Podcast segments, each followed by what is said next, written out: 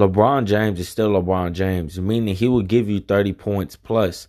So I say this to say, don't count on LeBron James because he will still give you something. He still has something obviously left in the tank. LeBron James is still LeBron James at the end of the day.